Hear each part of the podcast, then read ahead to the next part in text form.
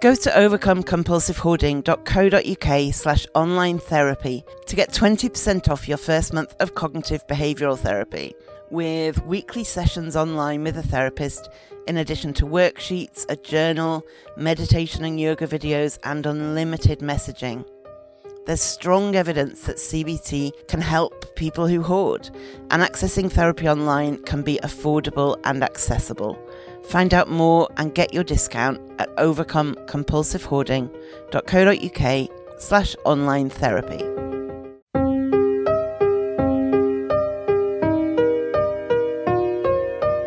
Welcome to the Overcome Compulsive Hoarding with That Hoarder podcast. I am drowning in stuff and trying to find a way out. Listen as I explore the issues and delve deep as somebody profoundly affected by hoarding disorder. Find out more, including links to subscribe to the podcast and all of my social media at overcomecompulsivehoarding.co.uk. Finally, I am not a doctor, I am just a hoarder doing her best. So do seek professional support if and when you need it. Hey, how are you? I am good. I am going to start with a new review today, which was lovely and made me happy. So, on Apple Podcasts USA, Giovanni B said, This podcast helped me feel not alone on a topic that I otherwise have a hard time acknowledging. Thank you so much. Thank you. I couldn't make it if it wasn't for the people listening. And we're all muddling through it together, I think.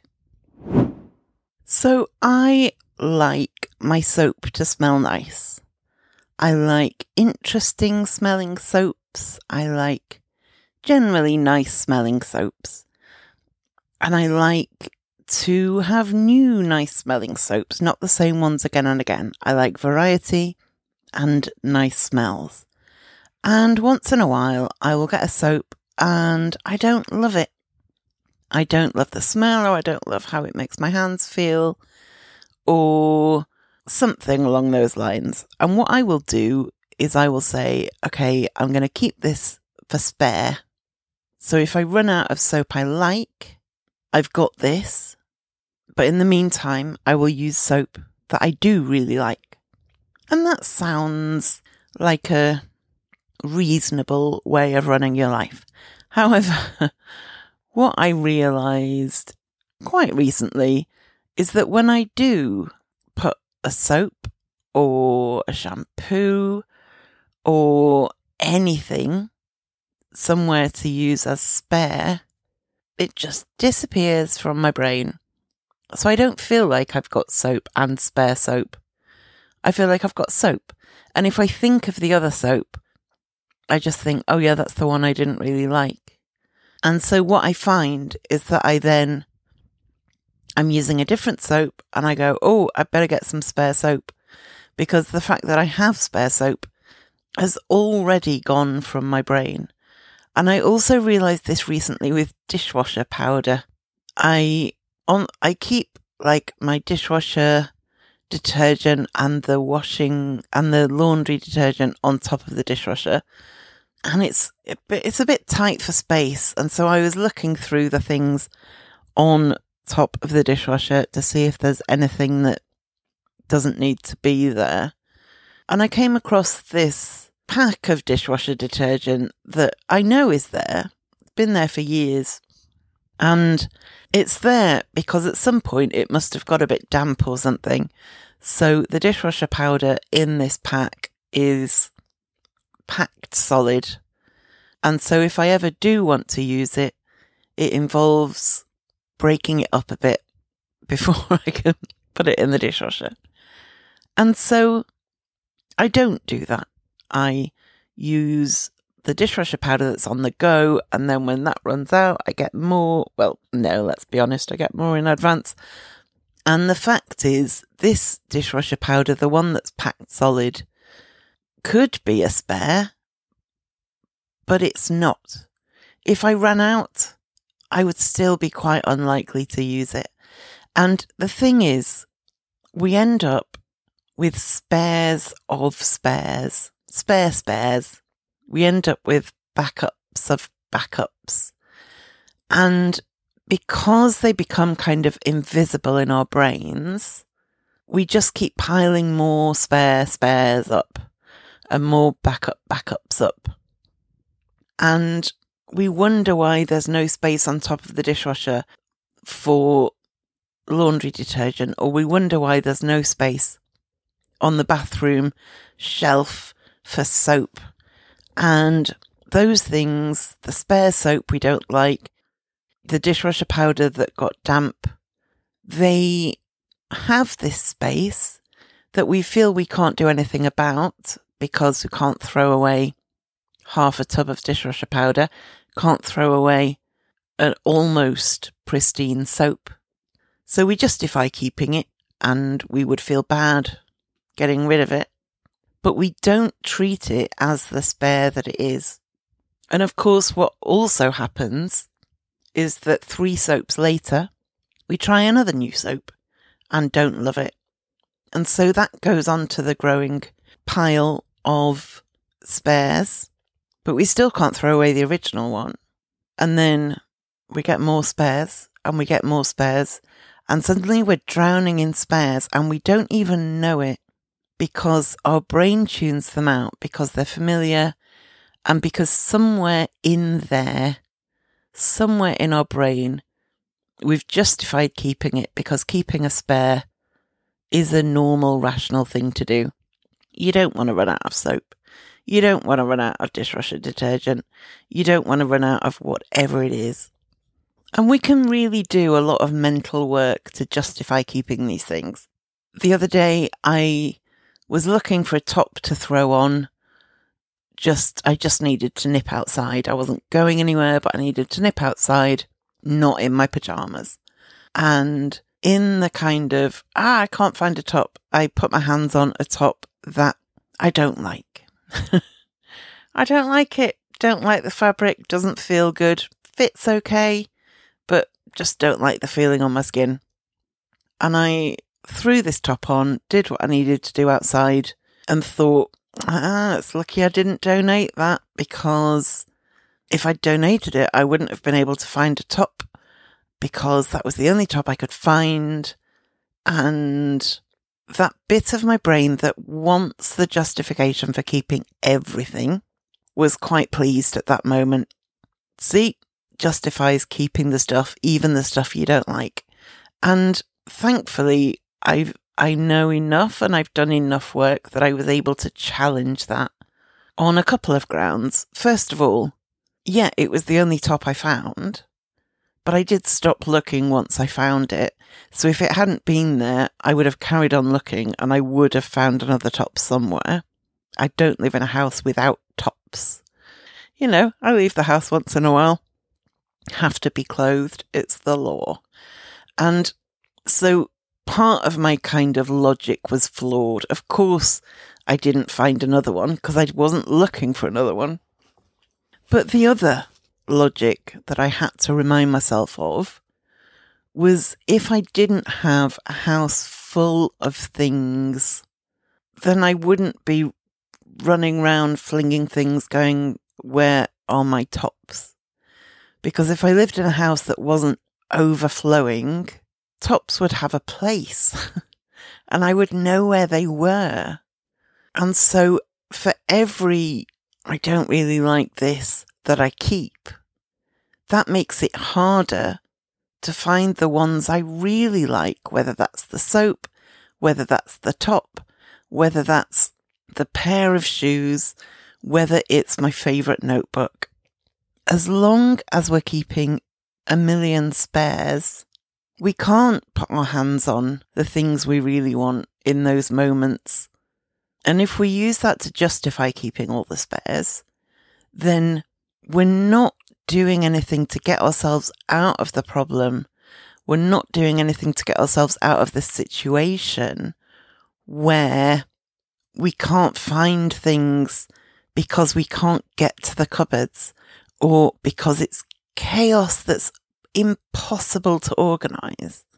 And it takes a leap of faith to throw out the soap you don't like, to donate the top you don't like, to throw out the dishwasher detergent that requires smashing in order to be used takes a leap of faith because the fear I might be without, I might be without, I might run out, I might not have any is so loud when you hoard that it's really, really hard to believe that you can donate the top you don't like and you will have other tops and it will in fact be easier to access them. And I did a couple of polls on Twitter. Now, this is not science. It was a small sample size and the, you know, people just answered if they saw my tweets rather than anything else. But I did these polls with this episode in mind. I asked people and I asked one, I had one poll for hoarders to fill in and one poll for non hoarders to fill in. And my question was, how many spare toilet rolls do you have in your home? So ignore the ones that are in use. Beyond that, how many spare toilet rolls do you have in your home? And the options were none, up to eight, eight to 20, or 21 or more. And 50% of the hoarders that answered said between 8 and 20 spare toilet rolls, whereas 50% of the non hoarders said 8 or less. So already your biggest number is people with between 8 and 20 if you're a hoarder, whereas under 8 if you're not a hoarder. But for the hoarders, 33% of people who responded had 21 or more spare toilet rolls compared to 17% of the non hoarders. So, as I said, not science, but interesting and worth questioning how many spare toilet rolls does a person or a family need? And I can already hear, I can already hear people saying, but I've got IBS, it's unpredictable, or I can't get to the shop very often, so I've just got to get them when I see them. And sure, but there are also people who don't hoard with those issues. And it, of course, it's cheaper to buy in bulk. Of course, all of these things. But whether it's toilet rolls or tea bags or light bulbs, if you have to keep so many spares to assuage that panic that you feel at the idea of running out, at the thought that it might happen, if you have to keep so many that it's getting in the way of your life, if it's getting on in the way of your family's lives, then it's something we need to think about and look at, isn't it? Let's talk secrets. I keep my hoarding secret, and I often wonder about the effect that these secrets and this shame have on us and on mental health. To start breaking the taboo, I want to hear your hoarding secrets to discuss anonymously on the podcast. I've created a form to submit your secrets anonymously. I won't know who sends what. If you want to tell me your secret for a potential future episode, go to overcomecompulsivehoarding.co.uk slash secret. Another thing I kept spare of that was just unsuitable, but I couldn't quite get rid of was some vitamin tablets that were just too big to swallow. I should have read the reviews. the reviews all said these are too big to swallow. Maybe I did, and I thought, yeah, I'm hardcore. I can swallow a big vitamin tablet. No, couldn't. But I thought, well, I'd better keep them in case I run out of regular vitamin tablets. Even though running out of vitamin tablets isn't going to, you know, multivitamins are great to support, you know, support your body and all of that. But you're fine if you go a few weeks without them. Most people, you know, many people go through their whole lives without them and they get through just fine. Um, I know that my diet varies. I know that I've not always got the energy to cook. So while my diet is decent, I know it could be better. So I just feel like taking a multivitamin gives me a little bit of backup. But I kept the huge multivitamins in case I ran out, even though if I did run out, I wouldn't suddenly have developed the ability to swallow these horse pills. They were too big. And I couldn't offer them to friends because what would I say? Johnson vitamins that literally nobody on Amazon can swallow? No. I threw them in the bin, listener. I threw them in the bin. But not before keeping them as spares for a long time and only when I started having this conversation with myself based on the soap and the top and the dishwasher powder. Because the thing is, having spares can be useful. There are things you don't want to run out of. And there are certain things, you know, there's certain food brands in particular that I really like certain food items, but they're quite expensive.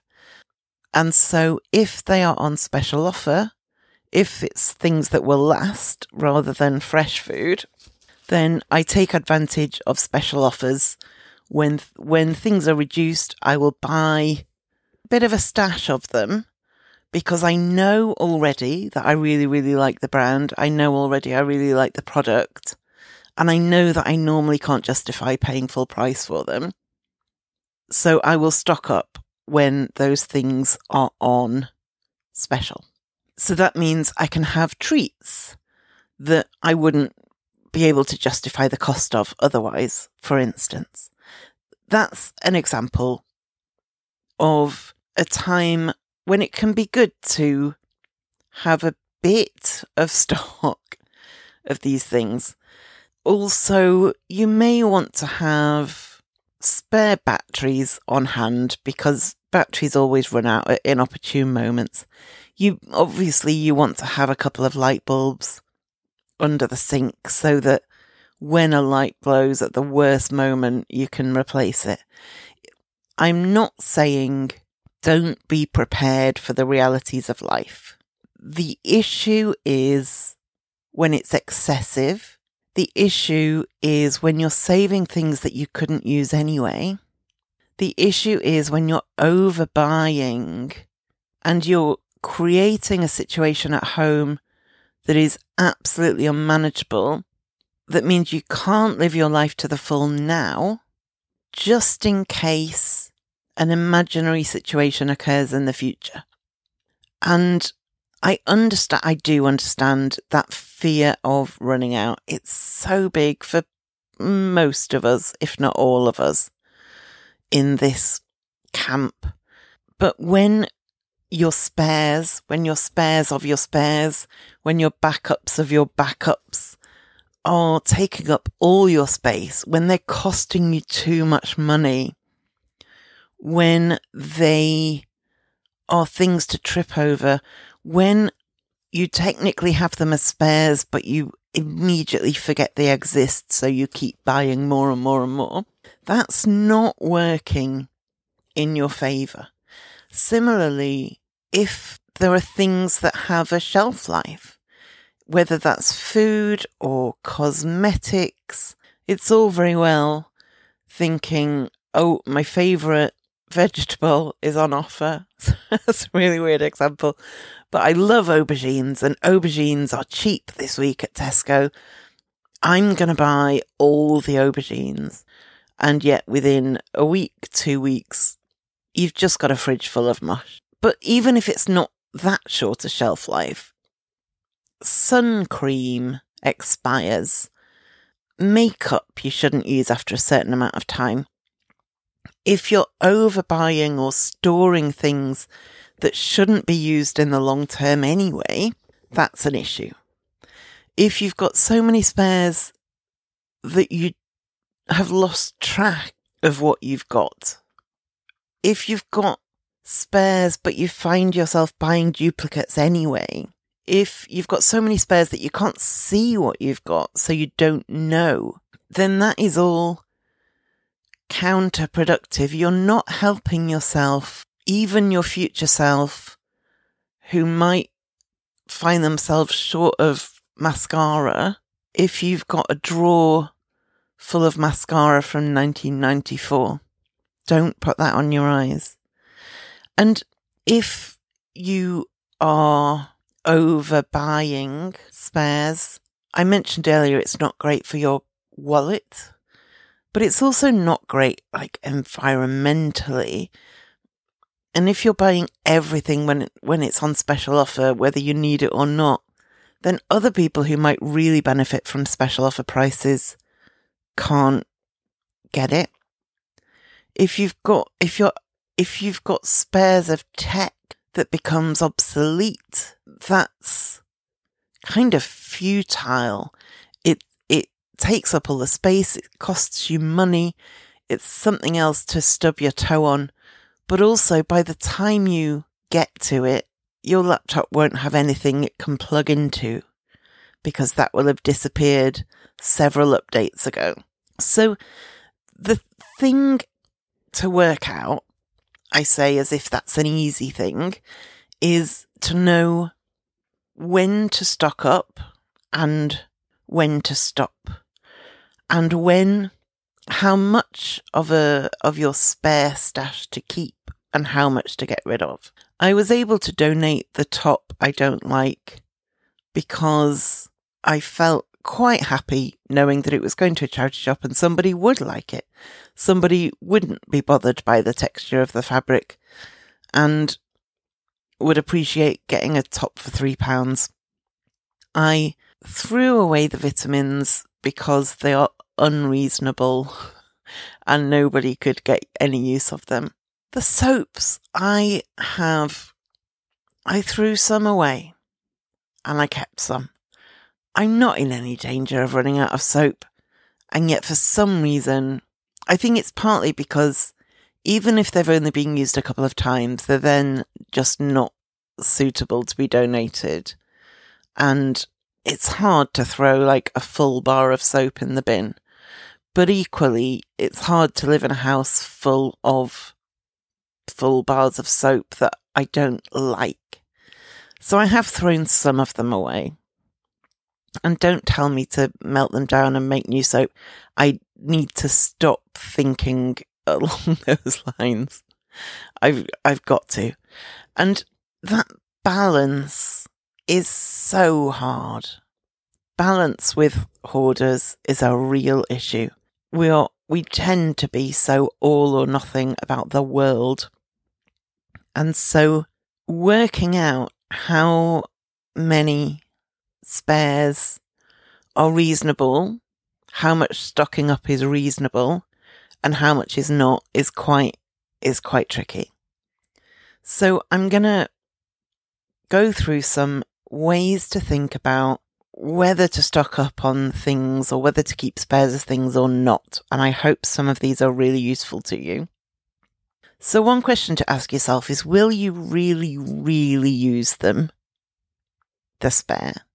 Or will you, like with my dishwasher powder, like with the soap I don't like, will you mentally kind of write them off and stop noticing that they even exist? If when you're honest with yourself, you won't really, really use them, it's time for them to go. It's time for them to go. Another question to ask yourself is can you realistically use these before they expire? There's no point having spare upon spare upon spare of something that at most you'll need one of, or at most you'll need two of, because they have a use by date. It's worth thinking along the lines of how regularly you use something. If you haven't used something for a certain amount of time, you might want to choose six months, you might want to choose a year. You might want to choose three months or a month or two years. But if you haven't used something for a certain amount of time, you almost certainly don't need a spare of that thing. It's questionable whether you need the thing itself, but you definitely don't need spares. It's worth also thinking about having a particular spot in your home for spares to live. That's got a couple of advantages. One is that it might help with the problem of forgetting that those spares exist. Because when you're running out of something, you can really try and train yourself to say, Oh, I'll go check the spare box to see whether you, you genuinely need to rebuy something or whether you've got a, a backup in there that you can use. Another benefit of having a box for backups and spares is that if you've got a dedicated amount of space for something, it might help you to not overstock it. It might not. This is a episode I'm working on in my head a bit about whether allocating a space is enough to stop you overstocking. But it might be that if you have one cupboard or one box or something like that where all your spares live, and you can really convince yourself that it's that cupboard or nothing, then you, the benefit of that is that you might find yourself saying, okay, there isn't any room for any more spares. Do I really need everything in here? Do I really need this third spare shampoo? Also, consider writing down how many spares of certain things you have. First of all, it will help you know where you are with things. If you are anxious about running out of something and you can find that note on your phone or that spreadsheet or that notebook and it tells you you don't need to panic about batteries, you've got 87 of them that can help to calm you down. I think it would feel a bit like doing like with like, which I bang on about a lot. But that whole thing of when you can reassure yourself that you really do have plenty of something, it can help you to not acquire more. It can help you to get rid of some of what you've got. And it can help to ease that anxiety that might start to creep in whenever you fear that you're going to run out of something. And so looking at how much you use something, looking at how important that thing is as well, it might be that you don't use something often, but it is absolutely vital. You might not use a torch very often. Oh, what do Americans call torches? I'm not talking about a thing on fire. A flashlight. You might not use it very often, but every six months your power goes out. And when your power goes out, it's out for 18 hours and you need to be able to get around your house. Then sure, have a spare torch or spare batteries for your torch. I think that's fine. If something is really critical, if running out would cause you genuine problems, then even if it's not something you use very often, I think there is a justification for having some spares. But also think about how easy it would be to replace a thing if you did run out. And I'm thinking along the lines of cost. Would it be very expensive to replace a thing? But also availability, like, is this something that has to be ordered from mainland Europe and handmade and it takes six weeks to get one?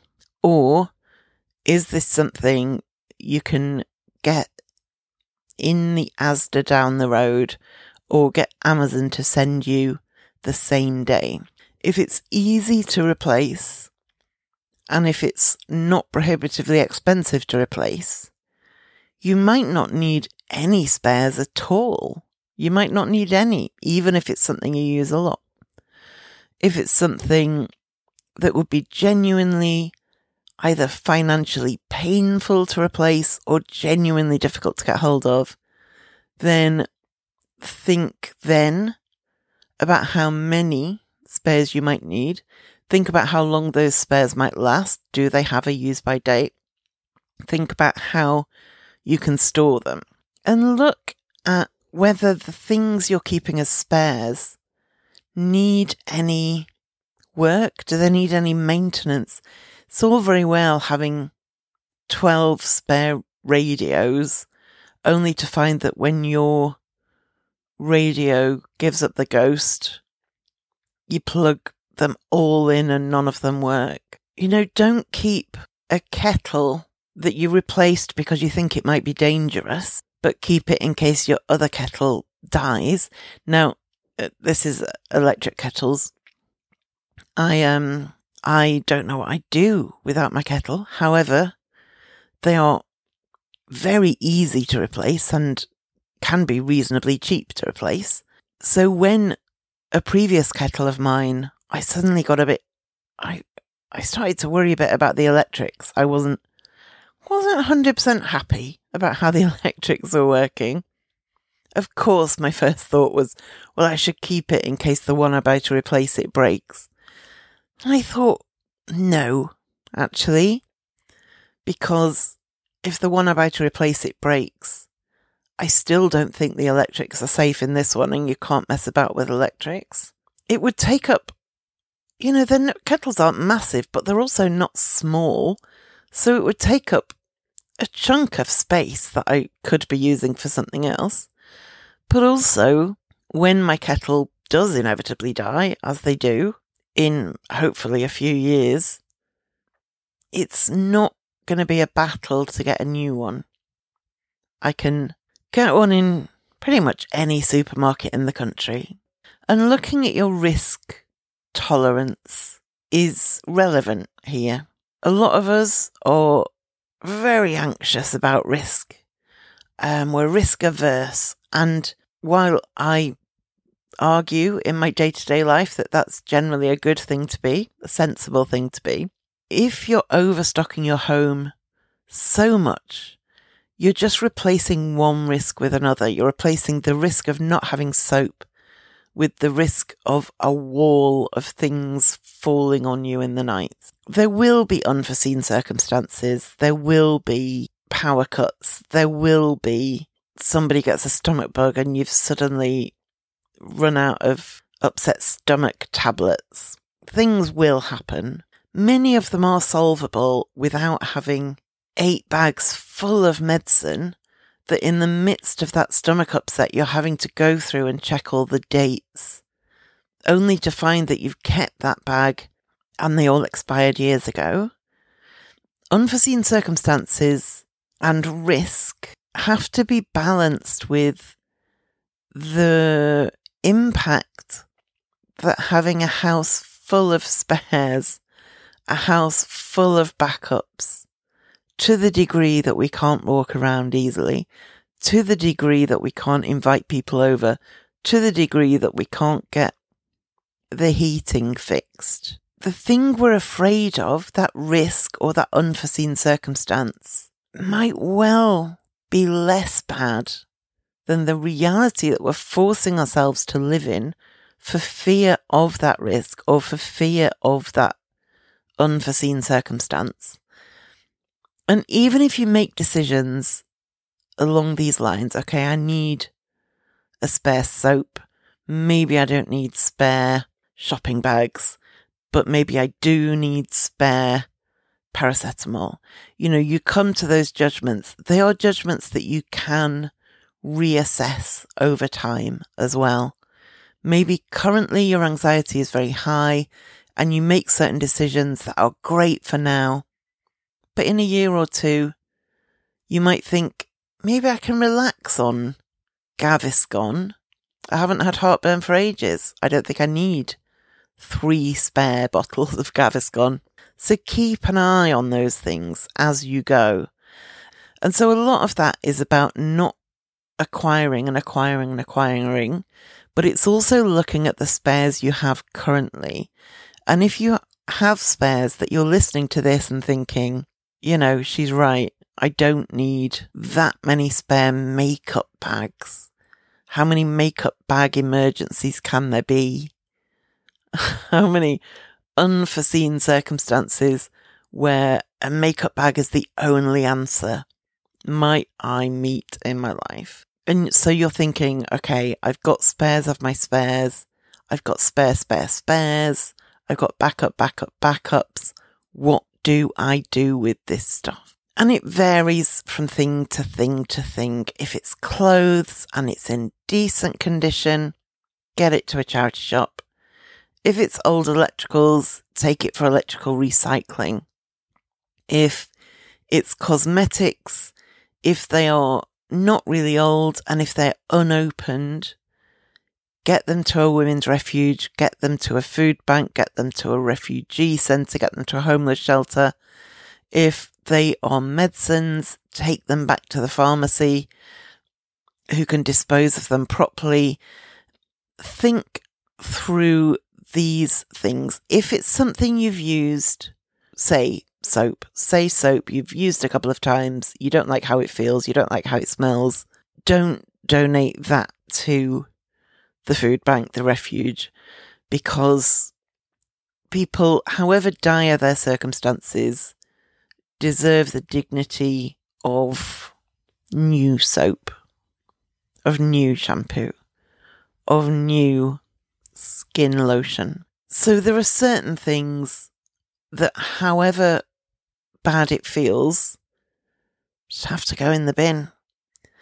And if you get overtaken by, oh, this is such a waste. This is a waste of money. This is a waste of stuff. This is a waste of plastics. This is a waste of all of those things. Kind of listen to that. Listen to what that part of your brain is telling you.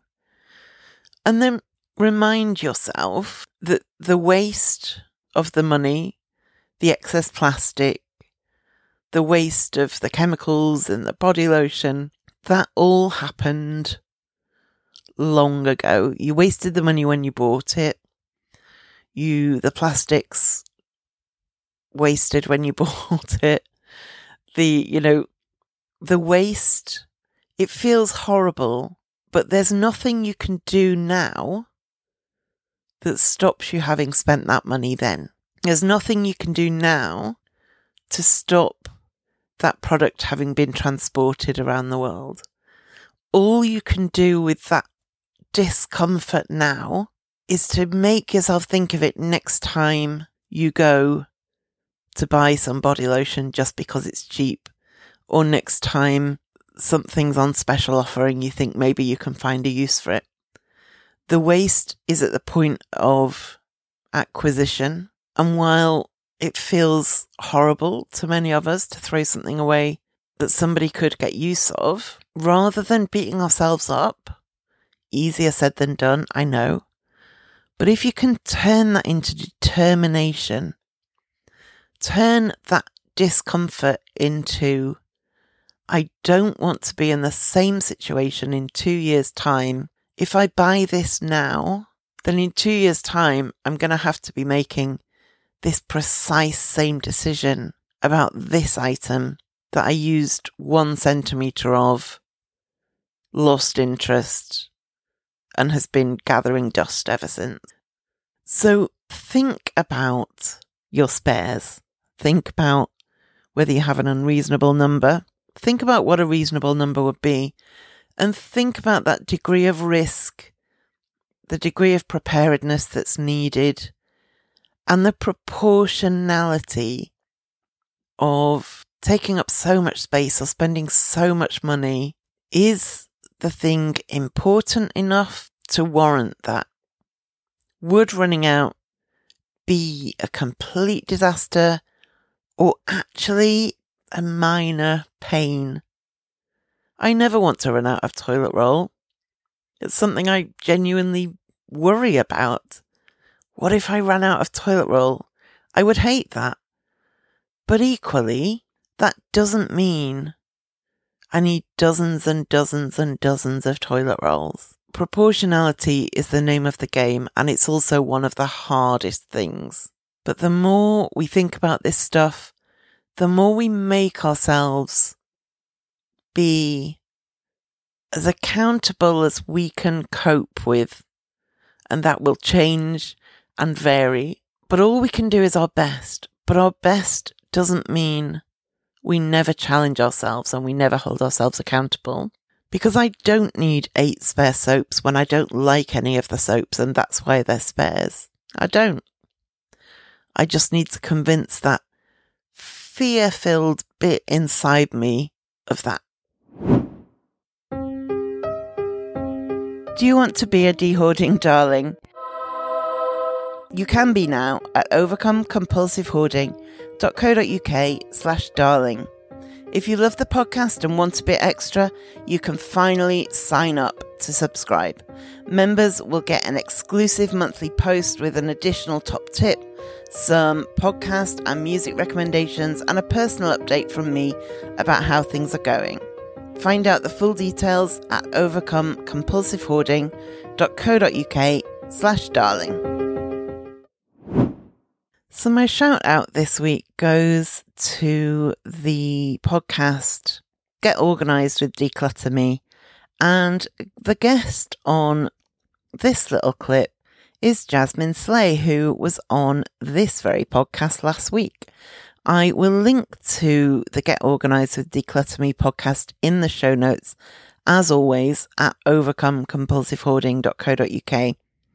But I wanted to share this little snippet for when you are beating yourself up about the state of your home or your life. Have a listen. Because we see ourselves on a spectrum that, oh, I know it's like to have sentimental items and but I can throw stuff away quite straightforwardly into yeah. recycling. I automatically project that forward to people who can't let anything go. Yeah. Um, everything's sentimental. So we can understand it in a way, but we think it's the same. It's self control that is the difference. Yeah. And it's not. I know. No. It's it's a disorder. It's a mental health issue. It's fear, and it is it distorts things at that that end. So yeah. it's not just laziness. no. yeah. It's never just, laziness. Yeah. No. But be amazed. It's so hard to make that sort of argument going forward for, for some people. And some of the, the people I work with feel themselves that's what it is. Yeah. But, but it's, it no, isn't. No. Um, you know, when it's gone to an, a, a, sort of uh, a level where there's no home com- comforts available, that's not that's not a choice. That's the brain doing something that's not right for the person. Yeah, exactly. I mean, yeah, I mean, even like clients I've had recently, they've said, you know, people might think I'm lazy. I'm like, you're not lazy, you're just overwhelmed. And it's important to remind ourselves of that. There's being accountable, which is good. There's taking responsibility, which is good, taking action. But equally, what they said is right. Okay. Thank you for listening, and I will speak to you next time. Thank you for listening to the Overcome Compulsive Hoarding with That Hoarder podcast. You can find more online at overcomecompulsivehoarding.co.uk. You can find me on Twitter at That Hoarder and on Facebook at Overcome Compulsive Hoarding with That Hoarder. To find out more about how you can support the podcast and the overall project, go to overcomecompulsivehoarding.co.uk slash support and do subscribe to the podcast to make sure you don't miss any future episodes. There may be links in this podcast that earn me money. This doesn't come at any extra cost to you if you ever make a purchase through the links, and it helps to support the future of the podcast.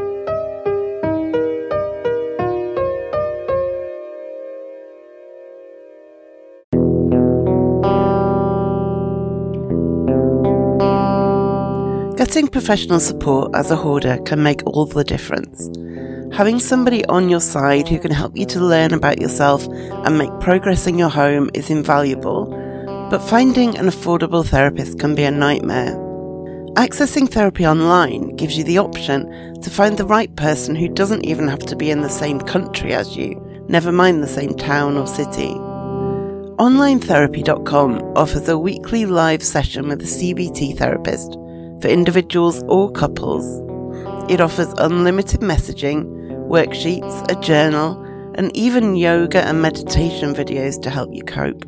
I have a special link for you that will get you a discount at overcomecompulsivehoarding.co.uk slash online therapy. As you know, I've had CBT. And two years later, I still use the realizations I had about myself, as well as the skills I learned. Listeners tell me that you've started to use some of the skills I've shared on this podcast. CBT is a therapy with a broad evidence base that is widely used for a range of mental health difficulties, including hoarding. OnlineTherapy.com specializes in CBT, and if you're not happy with your therapist, you can change to a new one with the click of a button, and prices start at $40 a week, which, if you've seen a therapist before, you'll know is incredibly cost effective. What's more, if you use my link, you can get a whopping 20% off your first month. So sign up at overcomecompulsivehoarding.co.uk slash online therapy and get 20% off your first month with your new online CBT therapist.